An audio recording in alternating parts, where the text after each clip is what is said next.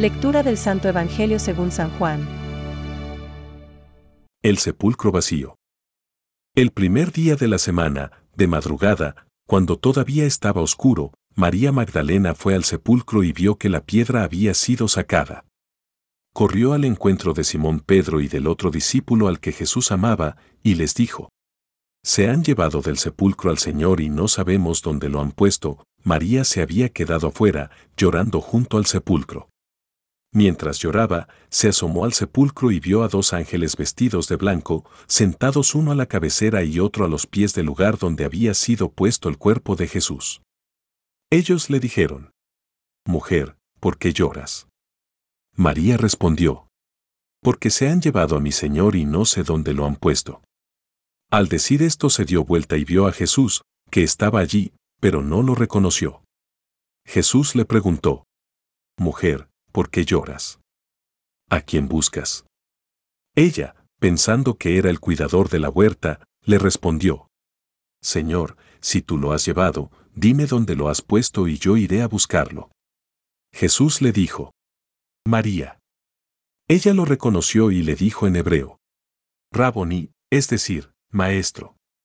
Jesús le dijo: «No me retengas, porque todavía no he subido al Padre. Ve a decir a mis hermanos: subo a mi Padre, el Padre de ustedes, a mi Dios, el Dios de ustedes». María Magdalena fue a anunciar a los discípulos que había visto al Señor y que le había dicho esas palabras. Es palabra de Dios. Te alabamos, Señor. Reflexión. Fue María Magdalena y dijo a los discípulos que había visto al Señor. Hoy celebramos con gozo a Santa María Magdalena. Con gozo y provecho para nuestra fe, porque su camino muy bien podría ser el nuestro. La Magdalena venía de lejos. Ver Lucas siete treinta y seis cincuenta y llegó muy lejos. En efecto, en el amanecer de la resurrección, María buscó a Jesús, encontró a Jesús resucitado y llegó al Padre de Jesús, el Padre nuestro. Aquella mañana, Jesucristo le descubrió lo más grande de nuestra fe: que ella también era hija de Dios.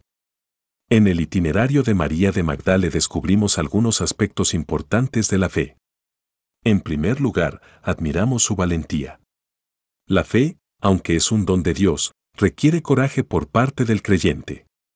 Lo natural en nosotros es tender a lo visible, a lo que se puede agarrar con la mano.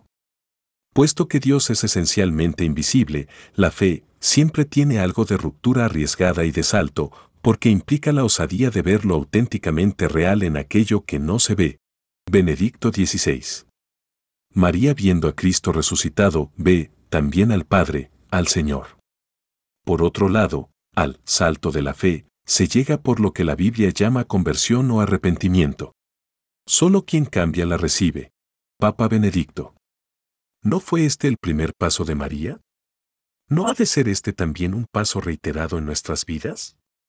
En la conversión de la Magdalena hubo mucho amor. Ella no ahorró en perfumes para su amor. El amor. He aquí otro vehículo de la fe, porque ni escuchamos, ni vemos, ni creemos a quien no amamos.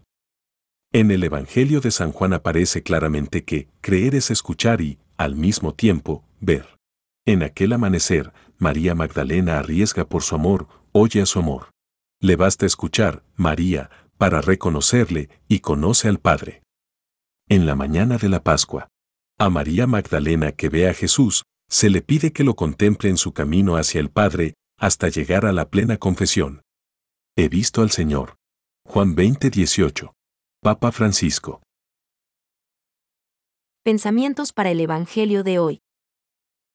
Lo que hay que considerar en estos hechos es la intensidad del amor que ardía en el corazón de aquella mujer, que no se apartaba del sepulcro, aunque los discípulos se habían marchado de allí. San Gregorio Magno. Qué bonito es pensar que la primera aparición del resucitado, según los evangelios, sucedió de una forma tan personal. Que haya alguien que nos conoce, que ve nuestro sufrimiento y desilusión, que se conmueve por nosotros y nos llama por nuestro nombre. Francisco. El carácter velado de la gloria del resucitado durante este tiempo se transparenta en sus palabras misteriosas. A María Magdalena: todavía no he subido al Padre. Vete donde los hermanos y diles: subo a mi Padre y vuestro Padre, a mi Dios y vuestro Dios. Juan veinte diecisiete. Esto indica una diferencia de manifestación entre la gloria de Cristo resucitado y la de Cristo exaltado a la derecha del Padre. El acontecimiento a la vez histórico y trascendente de la ascensión marca la transición de una a otra. Catecismo de la Iglesia Católica, número seiscientos sesenta.